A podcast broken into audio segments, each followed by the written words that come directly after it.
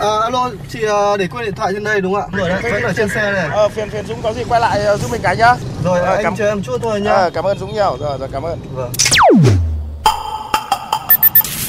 May quá có anh thay lốp giúp em ạ. Cảm ơn anh ạ. Ờ, không có gì, đi vào đường gặp tình huống khó khăn thì tôi giúp thôi. Thiên lý hữu tình.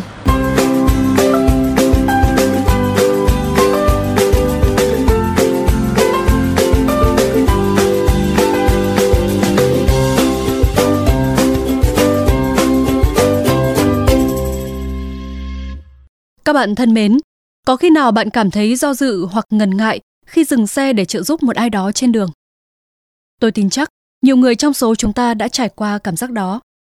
Một số người dừng lại, một số thì vẫn tiếp tục đi vì nhiều lý do. Câu chuyện ngày hôm nay mà Thiên Lý Hữu Tình kể với bạn có thể sẽ mang đến cho bạn một lý do để chúng ta có thể đi hết cuộc hành trình của lương tâm.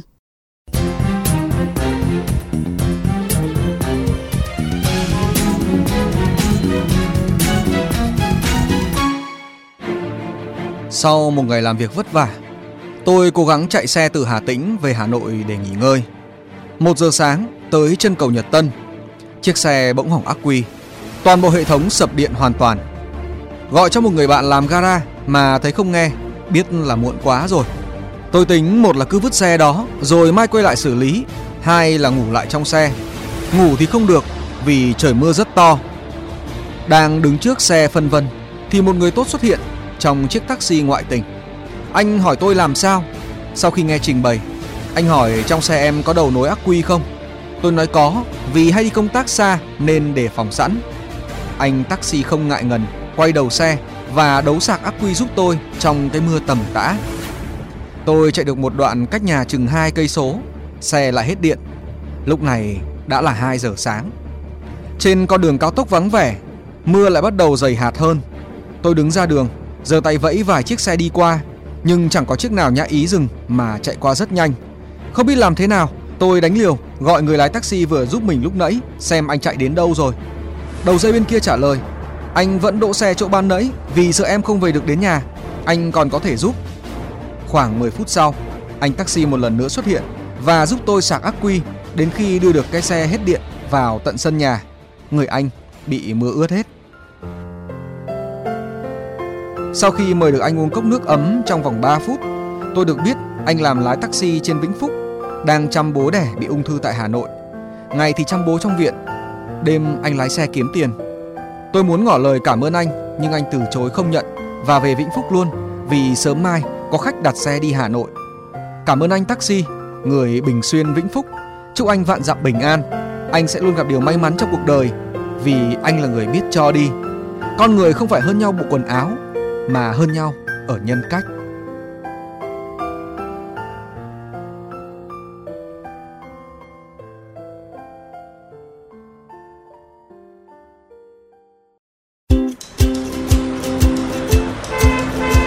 Dừng xe bắt tay.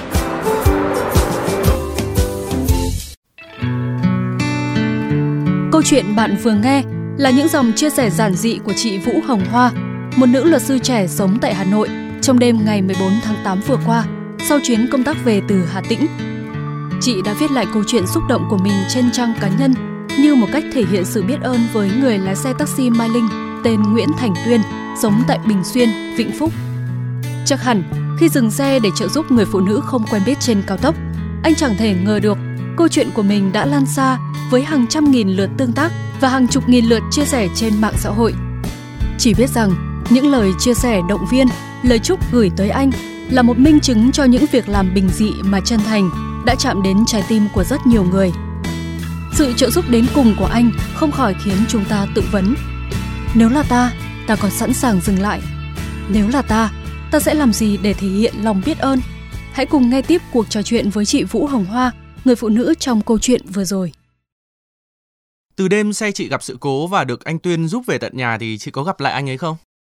Mình rất là trân trọng những cái mối lương duyên đấy, cái nhân duyên trong cuộc sống này. Vì không phải vô tình trên cuộc đời mà ta gặp nhau mà có còn thân thiết hơn cả những cái người thân của mình. Mình hy vọng đấy sẽ là một cái người bạn, một người anh à, có thể chia sẻ được, và mình mong là có thể giúp đỡ anh ở một cái góc độ nào đấy trong cuộc sống sau này. Thì à, có một cái công việc cũng thiện nguyện ở trên à, Vĩnh Phúc. Và khi mà mình xong cái việc đấy thì mình có gọi điện cho anh Tuyên và mình nói là em đang ở Vĩnh Phúc và có công việc ở đây, thì à, em có thể qua nhà anh thăm gia đình không? Thế chính vì thế nên là anh bảo ở thì anh quay, sẽ quay về nhà đón em. Và anh ấy quay trở về nhà đón mình. Có cả bố mẹ của anh ở nhà nhưng vợ thì đi làm, không có nhà. à, Mình cảm thấy đây là một cái tình cảm rất là chân thành. Mình à, thực sự cảm mến cái gia đình của anh Tuyên, với tất cả mọi người đều rất là mộc mạc và, và chân thành, họ giản dị lắm. à, Mình trân trọng những cái điều đó. À, mình hy vọng là sẽ trở thành một cái người thân của gia đình anh ấy, mà mình cũng xin phép à, à, bố mẹ anh ấy, anh ấy và mình cũng nói qua với vợ, nếu như mà mọi người có thể tin tưởng vào mình và chấp nhận thì mình sẽ trở thành một thành viên trong gia đình của anh ấy như một đứa em. Có rất là nhiều người nghi ngại khi mà dừng xe giúp đỡ người khác. Còn chị thì có khi nào chị gặp những tình huống như vậy? Với cái hoàn cảnh lúc đấy là trời mưa, gần đêm, thì đây là cái câu chuyện mà mọi người sẽ phải suy nghĩ và ngần ngại một chút. Vì sao? Thứ nhất là buổi đêm mưa gió, mọi người cũng đã ngại ra khỏi xe, đấy là cái tâm lý chung. Thứ hai nữa là cái việc buổi đêm nữa, mà người ta rất là sợ có một cái gì đó nó không ổn. Bây giờ lừa đảo, cướp giật rồi có rất nhiều những cái thứ nó không an toàn. Chính vì thế là đấy là một cái sự nghi ngại. Bảo làm sao mà nhiều xe đi qua mình mà họ vượt qua. Dù là nhìn thấy mình là phụ nữ đàng hoàng nhưng người ta vẫn đi qua và người ta không dừng lại. Thời còn là sinh viên ấy, thì mình đi học, mình đi xe máy. Trời đấy là giữa trưa, nắng chang chang, rất là nắng. Thế thì mình đi xe từ Phủ Lý về thành phố Hà Nội, cũng một mình. Thế mình nhìn thấy một cụ già chống gậy đi. Tức là đi mình đi chắc là cũng rất là nhanh, cũng vừa đói vừa mệt. Nên mình cứ đi, tức là trong lòng mình là mình muốn dừng lại để hỏi cụ và mình muốn chia sẻ với cụ một cái gì đó, giúp cụ, nhưng mà mình cứ đi. Tức là mình suy nghĩ thì mình cũng đã đi quá nhanh. Nên đến khi mà muốn lại xác định quay trở lại thì nó lại quá xa. Và vì cái việc mà mình không làm đấy nên là đến bây giờ dù mấy chục năm sau mình vẫn cứ áy náy. Tại sao mình không dừng lại? Nên từ đó trở đi mình luôn luôn cho mình cái quyết định là khi gặp ai cần giúp đỡ mình phải dừng ngay, chứ đừng bao giờ suy nghĩ là mình có nên dừng hay không. Cái điều đấy là điều quyết định, dù đã mấy chục năm rồi đấy, hai mươi mấy năm đã trôi qua, nhưng nó ám ảnh mình đến tận bây giờ. Mình không được phép suy nghĩ nữa, mình cứ dừng là dừng. Người ta nghi ngại, người ta vẫn nghi ngại, nhưng mình giúp được mình vẫn cứ giúp. Mình không ngại cái việc đấy. Đương nhiên với những người nam giới hoặc là những người thanh niên thì mình giải chừng hơn, nhưng nhất là với những người lớn tuổi và phụ nữ hoặc là em bé là mình sẵn lòng. Khi mà mình dừng thì mình cũng nên đánh giá khách quan xung quanh. à, Tại cái thời điểm đấy, cái khu vực đấy, tại sao người ta đi. Tức là mình phải có một cái sự suy luận, đánh giá xem nó có phù hợp để mình dừng xe hay không. Chứ cũng không phải là vì cái việc mà mình mình được giúp đỡ như thế mà ở đâu mình cũng dừng và mình giúp đỡ mọi người bất kỳ hoàn cảnh nào là cũng không không phải, mà mình phải tự suy luận.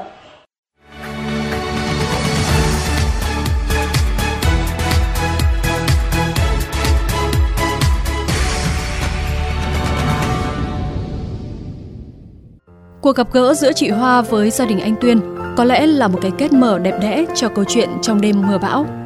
Dễ thấy rằng, hành động mà chúng ta làm ngày hôm nay không đóng lại mà sẽ quyết định đến chuỗi ngày sắp tới của mỗi chúng ta.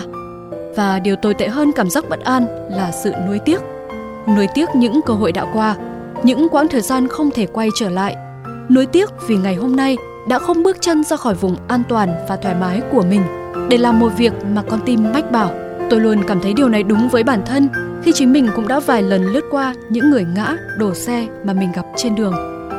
Vậy còn bạn, bạn muốn tìm cho mình một cảm giác thực sự an trong tâm hay là sự mãi nuối tiếc?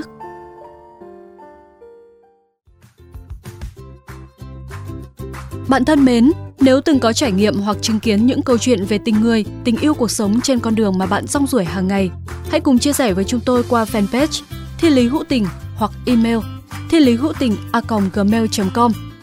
Chương trình được phát sóng chiều thứ ba và phát lại chiều thứ năm hàng tuần trên kênh vê o vê Giao thông. Để nghe thêm hoặc nghe lại chương trình trên các thiết bị di động, thính giả có thể truy cập website vê o vê giao thông chấm vê en, các ứng dụng Spotify, Apple Podcast trên hệ điều hành iOS hay Google Podcast trên hệ điều hành Android, rồi sau đó gõ từ khóa vê o vê giê tê hoặc vê o vê Giao thông hoặc gõ tên các chương trình. Xin cảm ơn các bạn đã đồng hành cùng chương trình.